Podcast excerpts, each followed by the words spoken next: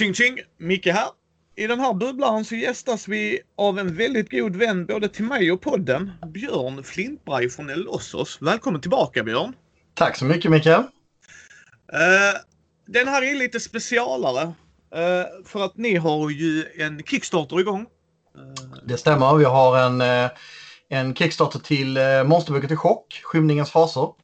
Ja. Så jag tänkte vi skulle bubbla lite om den och inte bara den utan själva er Kickstarter också så att folk som är intresserade kan ha lite, ja, lite play på vad, vad det är era tankar och funderingar är som vanligt. Jajamän. Uh, varför namnet Skymningens faser om vi börjar där? Alltså det, det, är ju så mycket av det vi gör med chock, även om det är ett nytt spel och ny, nytt system så försöker vi ju och har gjort sedan dag ett att eh, agera i andan av det gamla första chock som kom. Eh, och känslan i det. Eh, och eh, första monsterboken, eller monsterboken som kom till det svenska eh, chock var ju Nattens faser. Eh, som ju eh, bland annat Anders Blixt var en av de huvudansvariga för och där Anna Gable Frimodig var en av skribenterna. Båda de är ju med i det här projektet och har gjort stora insatser såklart och har även egna eh, andra böcker med i det här lilla paketet som vi har nu och kör Kickstarter på. Så att vi debatterade många varianter på, på vad vi skulle heta, men vi var ganska eniga om att vi vill ändå ha lite nostalgi och lite att man eh, påminns om eh, det gamla arvet. Så att, eh, det blev ganska enkelt till slut att välja. Ja. Eh, men vilka är folket bakom det då, nu på det här projektet? Det här är faktiskt på ett sätt ganska unikt för mig därför att det här är nog den första eh, Kickstartern där jag eh, där jag har gjort minst så att säga. där, där teamet, resten av teamet på Låser har gjort väldigt mycket av arbetet.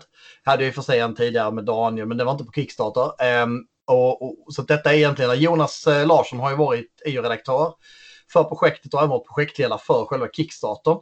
Och gjort ett jätte, jättefint arbete, samlat ihop alla. Han har haft Ola som jobbar med omslaget. Eh, vi har eh, Anders Blixt som hjälper till med texter och skriver. Vi har eh, Eh, ehm, Alexander och Samuel och jag som hjälper till att skriva texter i boken eh, till de olika monsterna. Eh, förutom Jonas och Anders och Anna, så vi är ju sex skribenter som det är nu. Eh, och eh, sen så har vi såklart Niklas som har gjort filmen, ska vi inte heller glömma bort. Då. så att, på, på ett eller annat sätt har alla varit involverade. Carl Papworth också, vår nyaste medlem, ska jag absolut inte förringa. Det här som har gjort mycket av designgrejerna på själva Kickstarter-sidan om man säger. Så ni ser alla små tabeller och banners och sånt där så är det Karl som har gjort dem. Så det är verkligen en grupp-effort det här och det känns väldigt roligt att vi har varit med och att det är så många med och att även Mikko Gunilla och Gabby hakat på här på stretch goalsen längre fram. Det känns också väldigt roligt. Ja, för om vi då tittar på stretch goalsen lite Björn där så att man kan ja. hänga med hur ni resonerar lite sådana grejer. Uh, hur har varit era tankar där liksom? Um, ja men precis, vi, vi, är ju i mål nu kan man säga. Vi gick ju över gränsen här igår kväll, eh, andra, andra dygnet kan man säga. Och eh, det är jätteskönt att alltid gå i mål med en kickstart ganska snabbt så att man kan fokusera framåt. Um, och vad vi har gjort, eh, det är egentligen Jonas som, som kan det här bäst, men tankegångarna vi haft när vi tittat på det här, det är ju att eh, i tidigare kampanjer så har vi ofta haft väldigt mycket fysiskt material och det har också inneburit ganska mycket jobb Eh, för oss på förlaget. Så vi har försökt att hitta stretch goals som ligger lite tätare nu. Men det innebär också att varje stretch goal kan inte vara så stort. Eh, om du ska göra en stor fysisk produkt, liksom, då behöver du samla ihop en viss mängd pengar för att kunna eh, finansiera den. Och eh, då ska det göras ett arbete som till illustratörer, det ska läras och och så vidare. Så har vi gjort lite, lite mindre stretch goals men lite fler stretch goals kan man säga. Och vi har inte heller sagt ambitionsribban så högt just nu. Utan upp till 200 000 med, med ett äventyr då. Eh, så att eh, det är lite, så, lite annorlunda tänken i, i de tidigare. Eh, just för att eh, eh, skapa fler mål oftare. Men också att varje mål inte behöver bli så stort åtagande. Ja. För eh, det, och jag ser fram emot det jättemycket. Jag, jag gick ju in på en liten högre nivå för jag vill ha det de har skrivit också ju såklart. Mm, mm. Uh, jag, jag, älskar Chockbjörn. Um, jag tycker det är jätteroligt. Det är ett av mina topp tre favoritrollspel. Så är det. Uh, men om folk som inte har förstått och kanske inte lyssnat på när vi har pratat innan. Får man titta på add-onsen om man vill kanske komma in i chock. Vi, Ja.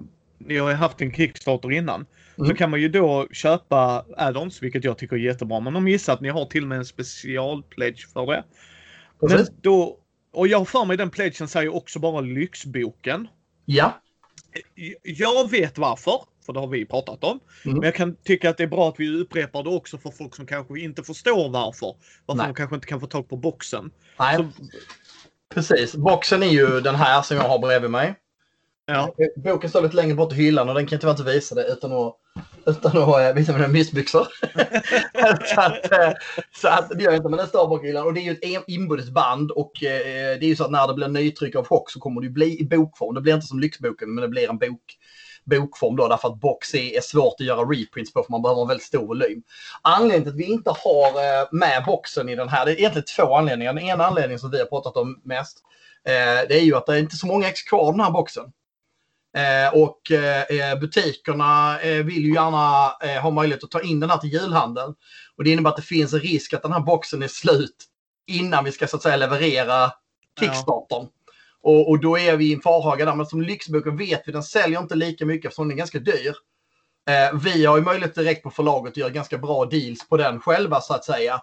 Eh, och därför så vet jag att den, den kommer inte att rulla iväg lika fort. Det ser vi på försäljningen så att säga. Så därför är det lättare för oss att göra deals med den för vi vet att där kommer vi kunna lösa det. Risken är att vi hade stått utan boxar till folk eh, den dagen vi skulle leverera och då hade vi inte kunnat trycka nya och det hade blivit väldigt konstigt. Så att eh, därför så är inte boxen med här. Plus att då skulle de konkurrera med varandra. Så när vi behövde välja en, en av basprodukterna så, så valde vi lyxboken för jag tror att det är många som kanske inte har annars skulle köpa den eller har möjlighet att köpa den. Nej, precis. Och du har ju varit så snäll som du alltid är. eh, Så att folk som följer vår kanal kommer kunna ha chans att vinna eh, lyxboken i ett av Ja. våra rollspelspaket. Stämmer. Eh, och, och den är fantastisk. Nu har jag boxen så att eh, jag var med och late pledgeade när efter vi hade pratat en gång ju. Men sen har ni ju traumakort också. Ja. Hade ni en kick? Gissa. De var med i den första Kickstartern. Ah. Men de har den grejen, av alla grejer som blev försenade, och det var ju många olika anledningar. Chock blev ju generellt försenat. Det är en lång, lång historia. Eh, men den bygger egentligen på att flera andra grejer blev lite försenade. Så blev det här tågeffekten. Eh, och eh, sättningen av chock blev fördröjd. Det skulle gjorts under sommaren och så blev det höst och sådär. Och, och det gjorde att till slut så krockade chock med Cthulhu och då sa vi att vi måste ta någonting av chock och så får vi ta det i nästa vända. Tyvärr. Och då sa vi att traumakorten är ändå add-on optional regler. Du behöver inte dem för att kunna spela spelet. Då, då gör vi dem i samband med, för vi visste att vi skulle göra en monsterbok redan. Det såg vi faktiskt redan när vi gjorde grundböckerna, att vi har så mycket monster över. Vi kan inte få in allting i grundböckerna. Det går inte. Vi måste göra något med dem sen. Så det, och det vet folk som har följt oss innan och, och eh, snacket på Kickstarter-sidan att, att talet om en monsterbok har varit på gång ganska länge. Faktum är att eh, det enda beslutet vi behövde fatta angående chock, det var ska vi göra en monsterbok eller ska vi göra en, bok om de här olika kulterna? Och då började vi med monsterboken, men det är nog inte omöjligt att vi lägger en likadan stor och omfattande bok om de olika kulterna i, i chock, då, de här grupperna.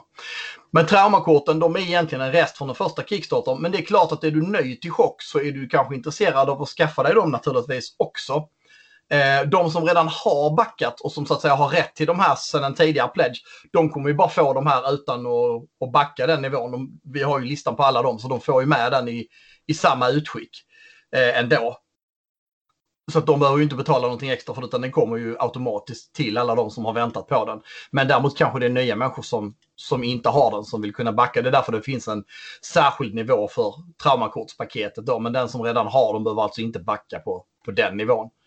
Eh, och det Ja. ser man också på, på antalet backar att, att eh, många, är ju, många är folk som har backat chock innan. Ehm, och kort om vad de gör det är att Trauma Chock är ett spel som är ganska, det är ganska farligt att strida i chock. Ehm, det är kanske den, den vet som har, har spelat det eh, en del och det har kanske de märkt. Eh, enkelt knytnävsslagsmål och sånt det kan man läka rätt lätt men just de här traumaskadorna, eh, de fysiska skadorna eller andra spel eller ja, det finns ju olika så här, deep wounds och så. Eh, de är ju väldigt farliga och det systemet i grundböckerna blev nerförenklat under produktionen från att vara mer avancerat. För vi sa att vi måste förenkla, förenkla, förenkla. Det får inte bli för regeltungt. Men det var någonting i det där vi visste att det finns en grupp spelare som vill ha detaljrikedom, som vill ha ett djup i striderna och som gillar också effekten att man kan få långsiktiga effekter. Man kan bli av med ett finger eller man kan få bli halt på benet. Så att det ger karaktär till att spela på sen.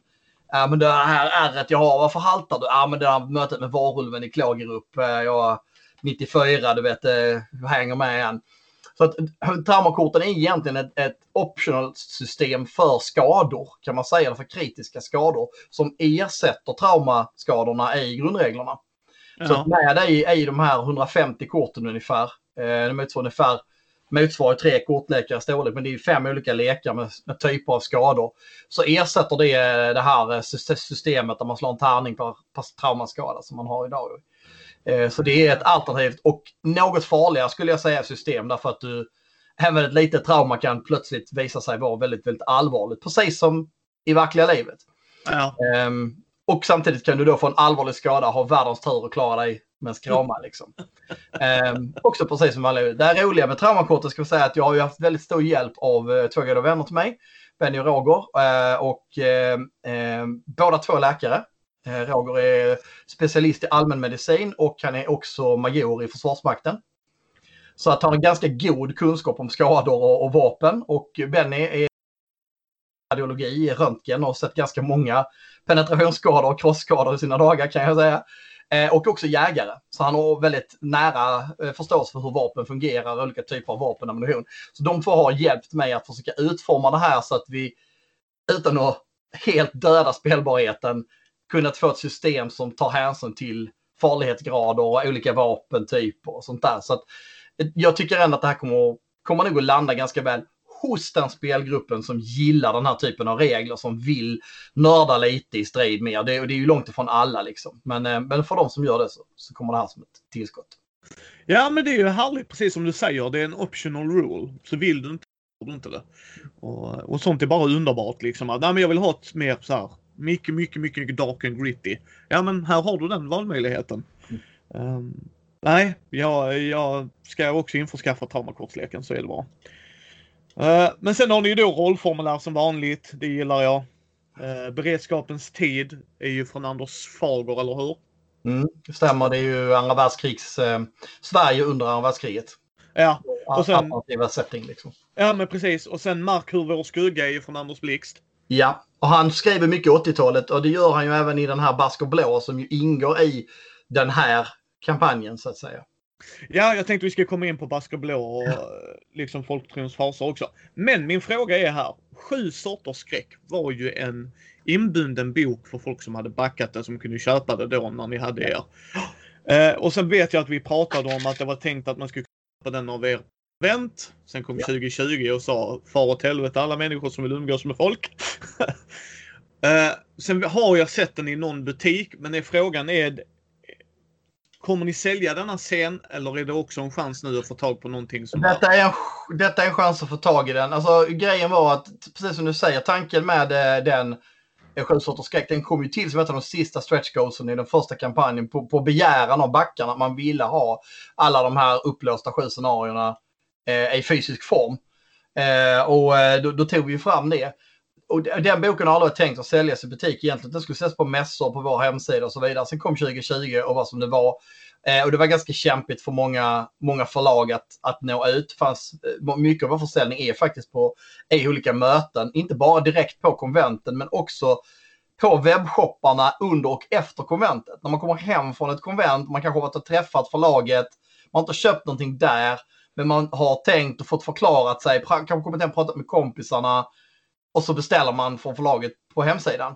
Eh, och då blev vi approachade av, eh, av eh, några butiker som sa men kan inte vi ta in några stycken då? Och det är problemet att, att eh, sju, sju sorters skräck, eftersom den inte är gjord för butik så har den inte ISBN-nummer. Eh, och det behöver du ju ha i butiker. Allt som ska säljas i butik sätter vi ett ISBN-nummer på. Men det här var ju aldrig tänkt att bli butiksgrej. Men vi sa att ja, kan ni, kan ni göra någonting litet så att som ersätter att man inte finns på eventen, att man inte kan få tag på den på det sättet så att vi får en fysisk yta. Så det köptes in, jag tror inte de finns kvar, jag tror de är slutsålda redan i butik eh, och vi, de, vi har inga planer på att lägga in dem, de finns liksom inte, butikerna kan liksom inte beställa dem på, hos förlagssystem där vi har våra böcker för de finns inte där, för de tar inte in dem utan ISBN. Eh, så att det här är, är nog, och det är inte supermånga kvar heller ska jag säga, så att eh, det här är ett, ett sätt att få tag i dem. Eh, men eh, de, eh, de har varit tänkta för sidoförsäljning hela tiden. Det är därför det inte är ISBN på dem helt enkelt. Ja, nej, nej, för det var det vi pratade om och det. Jag, jag köpte ju den utan, alltså vad fan, det står chock på boken Björn, så att då kan du ge dig fasiken på att jag har den. Jag har gjort videos på eh, Markhuvud, skugga, beredskapens tid, sju sorters, sju sorters skräck och boxen. Så att folk som är intresserade kan ta en, ta en tittare på vår kanal faktiskt. Ja, det är perfekt. Ja, ja nej, men det, jag gillar som jag säger i videosarna. varje, varje produkt är en take av sig själv. Alltså sju sorters skräck är sju one-shots mer eller mindre, vilket är fantastiskt och du kan bygga vidare på det också liksom. Medan beredskapens tid är ju liksom beredskapstid liksom i, i Sverige. Alltså så att du har den eran och så kommer härliga Anders Blixt med liksom 80-tals-Sverige, nu kör vi! Och det blir också rätt schysst för folk som vill jobba runt det. För då kommer ju liksom Basker Blå i, som mm. är nu med det här projektet. Som man dels om man inte vill gå in på den högre pledgen kan addera till sin korg. Precis. Köper man eh, och då får man ju eh, får man ju både alla stretch goalsen och lite olika så här stickers och lite sånt där. Ja, precis. Jag tänkte vi skulle gå igenom ja. eh, nivåerna också. Ja. Jag tänkte, vad, vad är, vad är eh, Basker Blå för något? Basketball är ju så att Anders Blixt eh, gillar att skriva 80-talsstuk och jag vet att väldigt många gillar att spela i 80-tal också. Ehm, eh, därför det var då det ursprungliga chock kom. Eh, och det är väldigt lätt för honom att skriva om den tiden. Eh, Basketball är egentligen ett äventyr och en setting kan man säga. Eh, det är en miljö, en fiktiv västafrikansk stat. Eh, tror att det kommer bli en ö faktiskt. Det, det är väl fortfarande lite så han skriver på om det ska vara en ö eller om det ska vara en halvö. Eh, som heter Atlantida. Eh, ja, och anledningen till att det är ett fiktivt land är att, att Anders har själv tjänstgjort. Eh, gjort FN-tjänstgöring i Afghanistan bland annat. Eh, och eh, vill inte placera det som händer i krig i en riktig miljö så att säga. Och det är känsligt och det är offer och så vidare. Eh, så han tar, tar fiktiv stämning och man spelar egentligen i en miljö där där, mm, där det är en svensk-finsk eh, FN-närvaro i det här landet för att hålla fred. Problemet är ju bara att, att i skuggorna av det här kriget så är det många väsen som drar fördel av de, den mycket död och folk som är beredda att bryta regler och folk som är beredda att göra ganska elaka saker mot varandra. Och de frodas ju liksom i den här konflikten. Um, och, eh, och så är det då ett äventyr som handlar om hur man blir involverad då i att försöka stoppa en sådan grej. Men, men det är också en äventyrssetting som sagt som man skulle kunna tänka sig att göra fler äventyr i sen. Det finns ju mycket, mycket spännande väsen i, i västafrikansk mytologi. Eh, bland annat. Så att eh, så det är en jättespännande miljö och det är ett Anders Blixt-äventyr och han är ju eh, väldigt, väldigt bekväm och van att skriva till chock, vilket gör det extra roligt. Ja, alltså det är alltid roligt att se, när, äh, se vad Anders har skrivit. Så är det ju bara. Och sen har ni ju då folktrons faser. Mm. Samma sak där liksom. Man kan lägga till den om det är den man hellre vill ha. Jag tycker man ska köpa allt. Mm. Men det gör det. Eh, men vad handlar den om då? Jo, Folkströms farsa det är Anna Gobble Frimodig. Eh, hon är också en av de ursprungliga författarna till Chock. Eh, det kanske inte så många som vet det. Hennes namn är kanske inte lika välkänt som Olle Salin, Anders Blixt och Fredrik Malmberg. De här. Men Anna Gables eh, stora bidrag var, eh, den, om ni kommer ihåg Gamla Nattens Fasor så var det väldigt fokus på vampyrer där. Det kanske du kommer ihåg? Ja. Från den tiden. Och en av de vampyrerna man gjorde där var eh, den nordiska vampyren. Tror han hette Tormund eller Torleif Helgason, en isländsk, isländsk vampyr. Eh, och den har Hanna Gable varit med och, och, tagit fram. Det var hennes liksom och det, den fanns inte i det ursprungliga originalet när man översatte eh, chillböckerna. Utan det här är ett tillägg som gjorde bara den svenska utgåvan. Eh, och hon har skrivit berättelser eh, och det är också en slags eh, extra monster i monsterboken. För till och med när vi fyllt monsterboken med så mycket monster som vi tyckte vi kunde få med så har vi ännu fler över. Och så, hur ska vi, ska vi göra en monsterbok till? Vad ska vi göra liksom för att det ska bli rimligt? Eh, att, att hon berättelser sen innan. Eh, som, som vi sa, men kan vi inte ta de monsterna hon pratar om där och lägga in i så att hennes berättelser inte bara blir sidoberättelser utan att det blir som en monsterbok till addendum i sig själv. Och då gjorde vi det. Eh, så, att, så att egentligen kan man säga att det är olika sätt att göra en monsterbok på. I Anna Gable så är det väldigt mycket ett narrativ. Det handlar om ett filmteam som håller på att spela in. Men tänk dig kanske TV3 eller Kanal 5 skulle göra, eh, möjligtvis 4 skulle göra så här, Vi skräckhuset eller Öde. Det är ett filmteam som undersöker mystiska saker och berättelser, både gamla och nya. Och så åker de till platser och upptäcker att fuck, det, det var på riktigt liksom. Shit. Eh, eh, och blir gradvis liksom upptäcker att det här är inte bara spökhistoria utan det här är på riktigt. Eh, och i det så möter de ju då framförallt folk, eh, faser från den svenska folktron. Så det är en, inriktning på de nordiska varelserna eh, väldigt tydligt i den boken då. Medan den vanliga Skymningens faser, eh, skräckboken eh, med monster, är ju mer en klassisk, precis som Nattens faser. Det man beskriver monster, deras sätt att vara, så att säga. Den är mer en, ja men som en klassisk eh, spelledartillbehör, eh, folkmästartillbehör. Eh, så är det här mer en liten berättelse med insprängda monster i. Så man eh, kan ha behållning av både att läsa men också om man vill göra en setting där man kanske tänker att man själv gör en kampanj med spelare som ett tv-team till exempel. Eller man vill undersöka stöta på någon av de här berättelserna. Så det är egentligen en slags eh, tilläggsmonsterbok. Ja. Ja, och det är det jag, jag ser fram emot det jätte, jätte, jättemycket. Uh, är tanken någon gång att det ska komma en spelledarskärm? Ja. Vi har funderat på det. Vi hade en debatt om huruvida vi skulle ha med det. Jag sa det till Jonas att eh, ja, det kan vi göra, men det kanske blir när vi eh, antingen om den här kickstarten, så att om vi slår i taket på den här och måste göra fler stretch goals så, så lovade jag Jonas att vi ska lägga till en spelarskärmen. Eh, och annars har sagt att vi gör vi den i nästa eh, Kickstarter, som en, men då gör vi den som en del av ursprungspaketet i så fall. Eh, ja. Vi sa att ska vi göra det, det, nu så måste vi Dels så måste vi flytta fram deadline och det vill vi inte. Och dels så blir då paketen dyrare och det vill vi inte heller. Eh, men jag har fått en del frågor på det. Eh, jag, eh, jag får snart ge mig liksom. så får vi ta fram den där spelledarskärmen. Ja. Ja, nej, för jag, för jag älskar det. För det ger mig oftast quick reference, art, apgrym artwork och mm.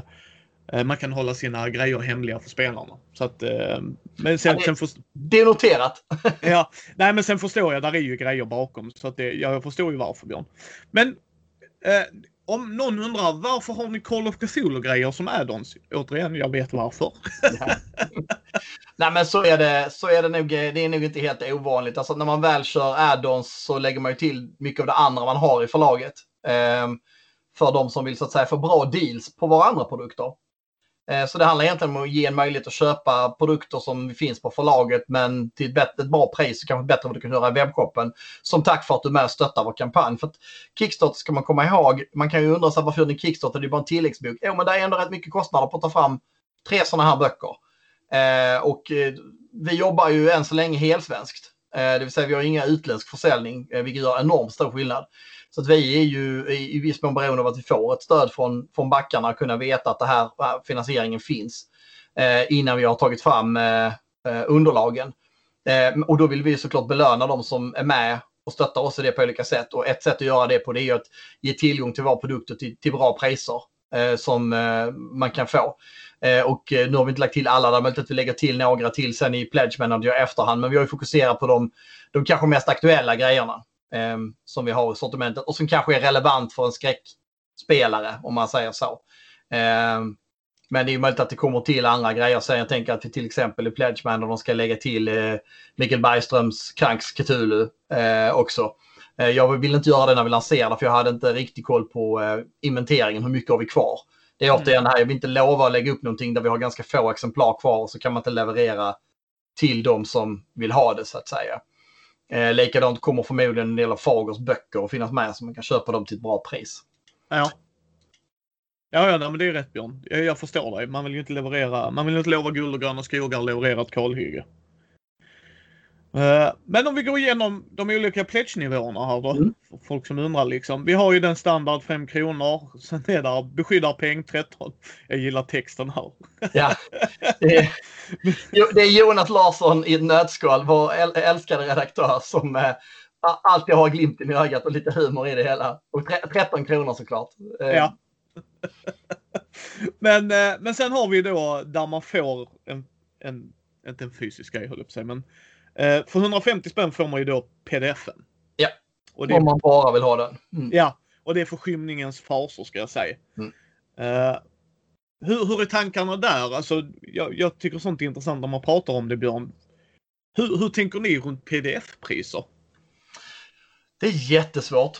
Uh, och vi har haft en diskussion rätt mycket. Uh, många tänker att en pdf kostar inget att ta fram. Ah, fast illustratörerna ska ha betalt. Ja. och det gäller ju oavsett huruvida boken trycks eller finns digitalt. Eh, och eh, tittar man till exempel, det var ju lite lättare på Cthulhu Kickstartern. Därför där kommer vi titta vad kaosium tagit för sina pdf-er. Eh, och så la vi oss rätt bra bit under det för att i Sverige har vi en annan tradition av att pdf inte ska vara så dyra. Eh, och samtidigt ger det ju då tillgång till att man backar eh, till de här andra priserna också. Eh, sen så eh, vet jag att det finns förlag som säger att allt, allt pdf ska alltid vara gratis. Eh, jag tycker att vi, vi har en ambition av att kunna också betala både illustratörer och folk som är med. Och då är vi ändå väldigt beroende av våra fantastiska call, team av callläsare som hjälper till eh, egentligen för cred och ganska små ersättningar. Eh, men vi har ju framförallt illustratörer och skribenter är de stora och även layout då. Eh, och då är jag mån om att de ska kunna få betalt. Eh, och det är fortfarande rätt tajta pengar jämfört med vad man får om man jobbar åt en byrå eller om man jobbar annat. Det är liksom inte alls på den nivån.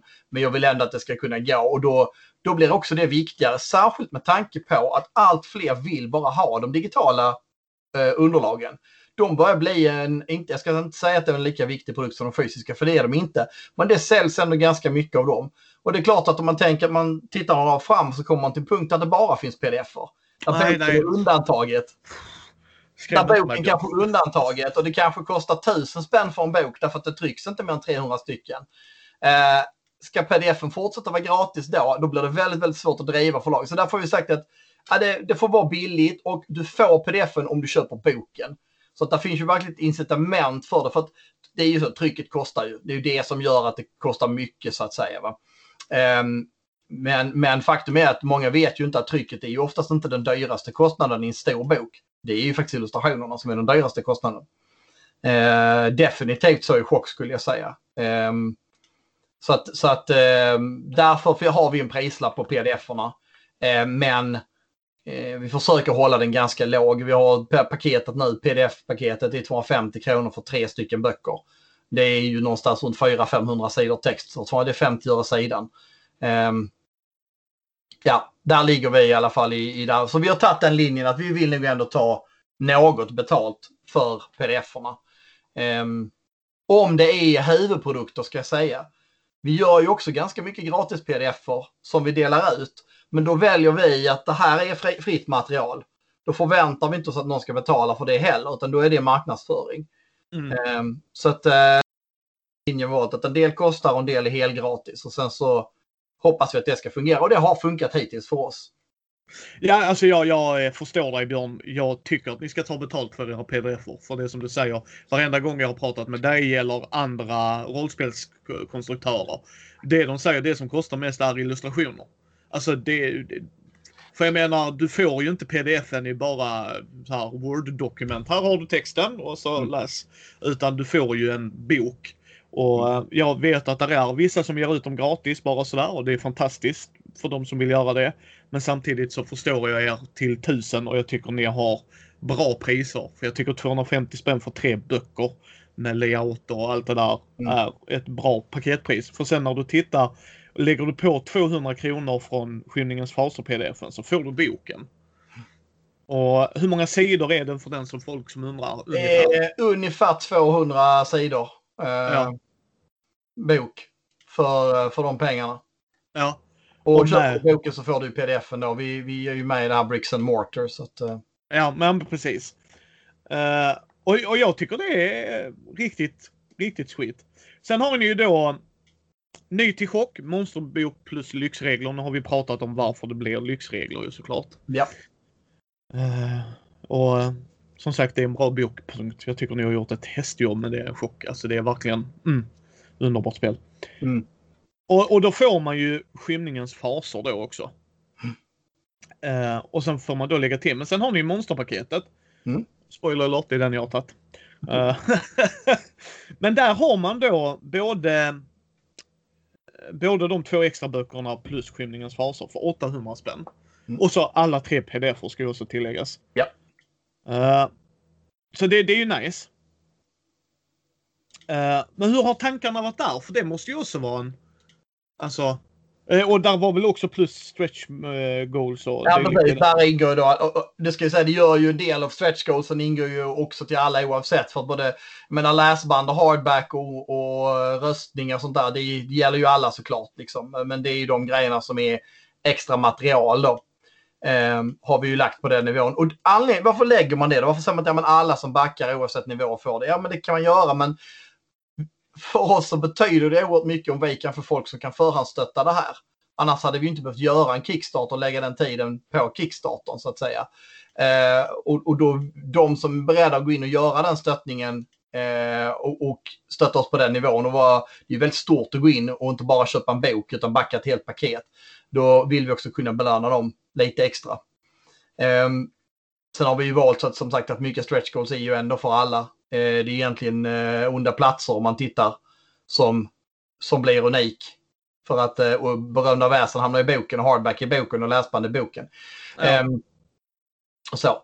Så att, och visst är det så att, att där ser man ju då att ja, men nu får du alla de här tre böckerna plus pdf-erna. Och då har man ju också ett värde på vad- är, vad är pdf-erna värda i alla fall enligt liksom om du ska köpa dem. Ja, de, de är ju värda 250 kronor. Eh, och det gör att man får ju ändå en känsla för att det finns ett värde i det här paketet. Och jag vet att de som backade gamla chock och de som backat Call of Cthulhu, eh, om de tittar på vad saker och ting kostar i butiken idag så tror jag att man känner att man ändå har gjort en, en ganska bra klipp ekonomiskt jämfört med att köpa det i butik. Ehm, så att jag tror att eh, det är alltid en balansgång där, att försöka hitta en nivå som funkar för alla, både för de som backar men också för oss som sitter och, och jobbar med det då. Så att det paketet är 800 kronor. Det är ju så att säga eh, egentligen huvudpaketet i, i det här om man inte bara vill ha boken. Om man ska ha något fysiskt då ska jag säga. Många är ju så att de bara vill ha det digitala. Um, för att paketerna som finns över det, det är ju, de är ju på olika sätt lite specialare. Traumakorten och um, lite sådana specials. Jag tror att det är en kvar på den här högsta patientpaketnivån. Yes. Och sen är där ett samlarpaket alla utgivna produkter. Ja, Eh, och det är hela, hela chockgrejen. Om jag ja det, är, det är ju rubbet då. Ja. Eh, Precis. Lyxboken, beredskapens tid, markhuvud och skugga. Beredskapstid, förlåt mig. Eh, karaktärsformulär, introamatörets skräcken från Vilks. Ja.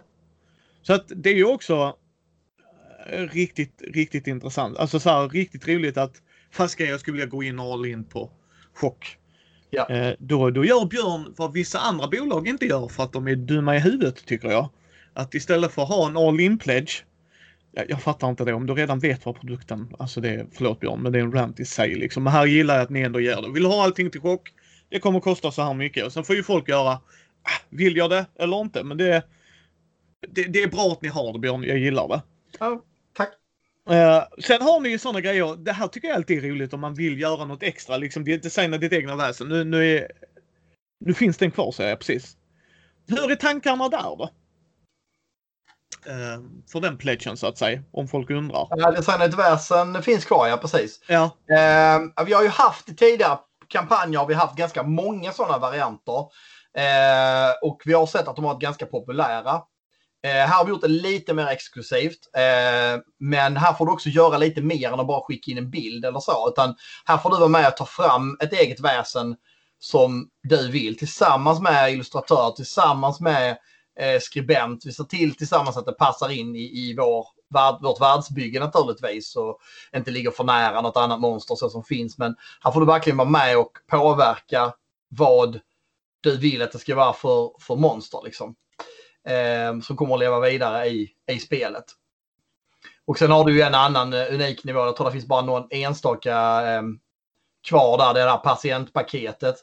Och patient, storylinen i så att säga, monsterboken det är, handlar om en psykolog som får in patienter på sin soffa och alla de här patienterna har varit med om olika monster och hemska berättelser och hon börjar gradvis att pussla ihop att det hon trodde om världen var kanske inte så sant. Eh, och eh, då kan man då köpa in att man blir en av de här patienterna som kommer in på soffan så att säga. Eh, så kopplas man ihop då. Och där finns det en, eh, en, en, en, en kvar just nu i detta inspelade stund kan vi säga. Ja. Uh, hur, hur, väljer ni hur lång en Kickstarter ska vara? Vad är era tankar bakom det? Aldrig längre än 30 dagar. Det går att ha dem längre om man vill. Det är helt meningslöst. Uh, man kan säga så här att ungefär 40 procent av intäkterna i en Kickstarter kommer de första en till tre dagarna. Och man kan säga att ungefär 40 procent av Kickstarters intäkter kommer de sista en till tre dagarna. Och allting däremellan är 20 procent av intäkterna. Ish. Eh, och det innebär att det spelar ingen roll om den sträckan är en vecka, två veckor eller tre veckor. Det blir bara svårt att upprätthålla intresset för Kickstartern under en längre och längre och längre period. Det är inte så att det ger en chans för folk. För att antingen bestämmer sig folk och vet att de vill ha det direkt. Eller så får de nys om det i slutet och vill haka på innan det är för sent. Det är klart att du når ut till en del folk i mellanrummet men på det stora hela är det en ganska liten del. Jag skulle säga att det är 15-20% av alla backare som kommer in så att säga efter de första fem eller innan de sista fem dagarna i alla fall. Så därför har vi, och, sen har vi då julen som kommer krypande på oss här eh, som en blöt snöfilt och mm. eh, då gjorde vi att vi avslutar ju den här om eh, den 15 december då. Ehm, och det gör att den är ju eh, två och en halv vecka lång ungefär den här Kickstarter. Så den är lite kortare än våra andra Kickstarters. Ja. Ja, ja, nej men det, det jag, jag, respekterar det. Jag bara tycker det är roligt att höra dina tankar om det Björn. För många kanske tror att det är väl så här, varför 20 dagar eller vad det nu än må vara. Här är varför gott folk. För Björn är smart höll jag på att säga. Men, nej, men där är en tanke bakom det och det är mm. roligt att höra. Alltså att där är liksom för, för jag förstår er. Det, där, där är ett projekt att slänga upp ett projekt på Kickstarter. Det är inte så att Björn och Ola och de bara, nej men vi, vi gör ett projekt Björn va? Vi slänger upp en Kickstarter så ser vi vad som händer. Utan där är... Ja, det är ganska mycket jobb bakom. Ja. Eh, faktiskt. Ja, eh, men vad är vad är tids... Det står ju som, vad var det, juli 2021? Ja, precis. Jonas. Jag skulle när dem faktiskt eh, vi är. Men givet att det historiskt har varit försenat i nästan alla Kickstarters i en eller annan mån så sa vi att nu gör vi inte det. Nu börjar vi ändå komma ikapp med grejer, eh, våra Cthulhu-grejer på väg. Många av de här monsterna har vi ju egentligen haft puttrande på, på kammaren sen, sen vi började med böckerna. Skribenterna är redan igång. Anna Gables ramberättelser är redan klara till exempel. Eh, så att, så att jag, jag tror att vi har ganska god god möjlighet att få det här att funka. Men vi ska ju para in det. Man ska komma ihåg att det här är inte det enda som händer på förlaget, utan vi har ju andra saker på gång också. Eh, vi har eh, några projekt som vi inte kan prata om som är hemliga eh, och sen har jag har vi då resten av Cthulhu-projektet som är på gång och som ska ut eh, här och komma ut under första kvartalet. Så att man måste ju para in de här grejerna, för så mycket folk är vi inte utan man får försöka att hinna med det här och alla vi som håller på har ju också extra andra jobb vid sidan om. Det är ju ingen det är ingen på Laser eh, längre som gör det här på heltid, utan det här är ju en bisyssla för, för oss alla. Ja. Ja, ja nej, nej, då det är precis. Precis. Uh, när ni, om ni hör när detta släpps så är det 15 dagar kvar. Jag ska släppa det ja, redan ikväll till och med, men ungefär om det är på måndag ni hör det. Så jag tycker absolut att man ska ge. Ni är i hamn nu ju. Så att det är jättekul. Uh, men vad är visionen sen med Chocksa liksom? Om vi ska ta en lite så här framtidsaspekt. Ja, alltså en sak som jag tycker lite synd om nya Chock är att när vi släppte Chock eh, förra julen så var det efter en ganska intensiv period. Det var ett projekt som blev väldigt lidande av att andra projekt hade varit lite försenade. Ett par veckor eller en månad. Och så blev nästa projekt försenat en månad till. Ja, då blev Chock försenat två månader mm. ungefär. Och då blev det tajt. Vi fick stressar väldigt mycket för att få ut det till julhandeln. Det vet alla som backar att det kom i princip samtidigt till handlarna och till butik, till backarna, vilket är aldrig det vi önskar. Eh, och så tänkte vi att, och det gjorde att vi hade inte så stora möjligheter att göra förlansering som man säger. Det vill säga att man går ut i förväg och pratar om att nu kommer det här hända, nu har vi de här eventen, nu händer det här, ni kanske vill spela, man försöker göra, arrangera lite arrangemang så. Utan vi sa att vi släpper det till julhandeln, butikerna får köra sin grej och sen under våren när vi ska göra klart Cthulhu, då satsar vi på eventen, på alla de konvent och event som är under våren 2020. Då ska vi fokusera jättemycket på att visa upp chock och samla in information från folk om vad de vill ha framåt. Sen kom 2020. Mm. Gothcon skulle bli liksom eh, både för Cthulhu och Cthulhu skulle lansera och vi visste ju så småningom att det inte blev hela Cthulhu utan det blev grundböckerna. Och sen Chock eh, skulle ha väldigt mycket plats också. Och så skulle Chock få liksom jobba verkligen. Och så kom coronan, som vi alla vet. Eh, så Chock har aldrig riktigt fått plats på scen. Um, därför att den har ju aldrig varit, och sen till hösten nu så kom ju då Cthulhu, för den rullade ju på. Så då har ju den kommit ut. Så jag känner att Chock behöver få ännu mer kärlek. Jag tror att det finns väldigt många chockfans. Jag tror det finns väldigt många potentiella chockfans där ute. Jag tycker att Chock är ett ganska bra spel. Nu slår jag ju lite på egen trumma, men jag har varit väldigt glad över att relativt sett många har tyckt att det fungerar, systemet fungerar, att det är smidigt att spela i. Eh, och jag har ganska stora förhoppningar för Chock framåt därför att det erbjuder en nostalgi tillbaks till, till den gamla guldåldern på många sätt och, och ett lätt, lätt sätt att spela skräck på. Som, som inte är specifikt 1800-tal eller specifikt i den här miljön utan där du kan hitta din egen storyline. Du kan bygga på en skräckfilm och du kan bygga på en händelse eller vad du vill. Och eh, förhoppningen längre fram det är ju jag har ett önskemål om att göra en sån här lite större kampanjbok till om de här olika organisationerna som är med och som ju är lite unikt för nya chock. Och sen är ju fokus mycket på äventyr och berättelser eh, från de här olika platserna. Eh, och vi får väl se, just nu så pågår det ju en slags eh, test kan man säga. Vi har eh, beredskapstiden som är 40-talet. Vi har Anders Blixts miljö som är mycket 80-tal och så har vi den moderna. Eh, det är möjligt att, att en av de tre kommer att få mycket mer utrymme än de andra två beroende lite grann på hur, vad folk tycker om och vad folk verkar gilla. Så jag tror att ni kan räkna med mycket äventyr i Fenix, eh, mycket gratisäventyr, eh, mycket pdf-äventyr mellan de här lite större kampanjsettingsen som kommer att komma framåt. Och jag hoppas kunna få mer. Det har varit väldigt roligt att se att många poddar har också plockat upp chock och spelat en mm. del. Eh, Svartviken var ju först med testspelet men, men en hel del andra har ju spelat chock och det är ju jätteroligt tycker jag. Eh, så att det hoppas jag ska få se ännu mer av. Ja, eh, och det är ju om man vill höra Björns vackra stämma mer så Svartviken rollspelspodd har ju varit med och spelat. Och då spelleder du ditt chock. Precis, det är ju testspel, eh, testspelscenariot eh, som ja. vi tog fram för att kunna testspela. Eh, och det var jätteviktigt eh, och för spelets tillkomst faktiskt att kunna få feedback därifrån. Och det hände, hände ganska mycket med reglerna. Nu har jag faktiskt lagt bort den här, jag vet inte vad den är. Jo, vänta ska vi se. Jag funderar på om jag ska göra någonting speciellt med den här, Mikael. Mm. Där är en pärm. Där är, där är faktiskt min eh, print av den versionen av chock som var så att säga eh, innan sista revisionen av reglerna. Så här är det kvar en del grejer som åkte ut eh, med anteckningar och påverkan av hur vi borde göra grejer. Vad ska strykas, vad ska flyttas.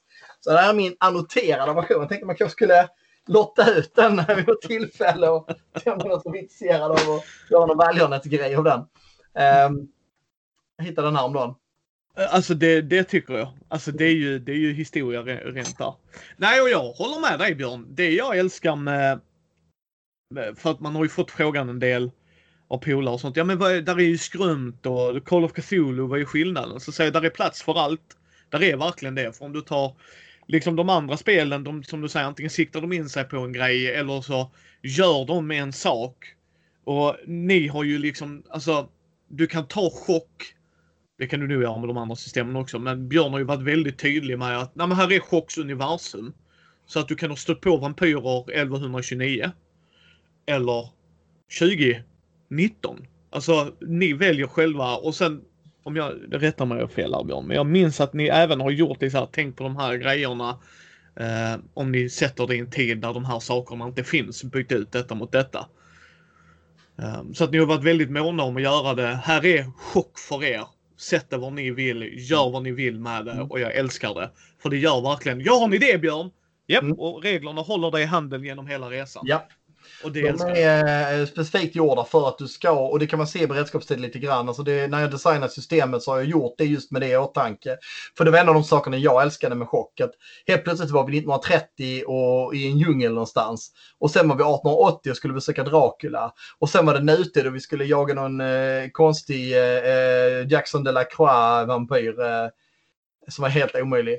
Och eh, det har jag alltid älskat med, med chock. Och det är någonting jag vill ta fasta på.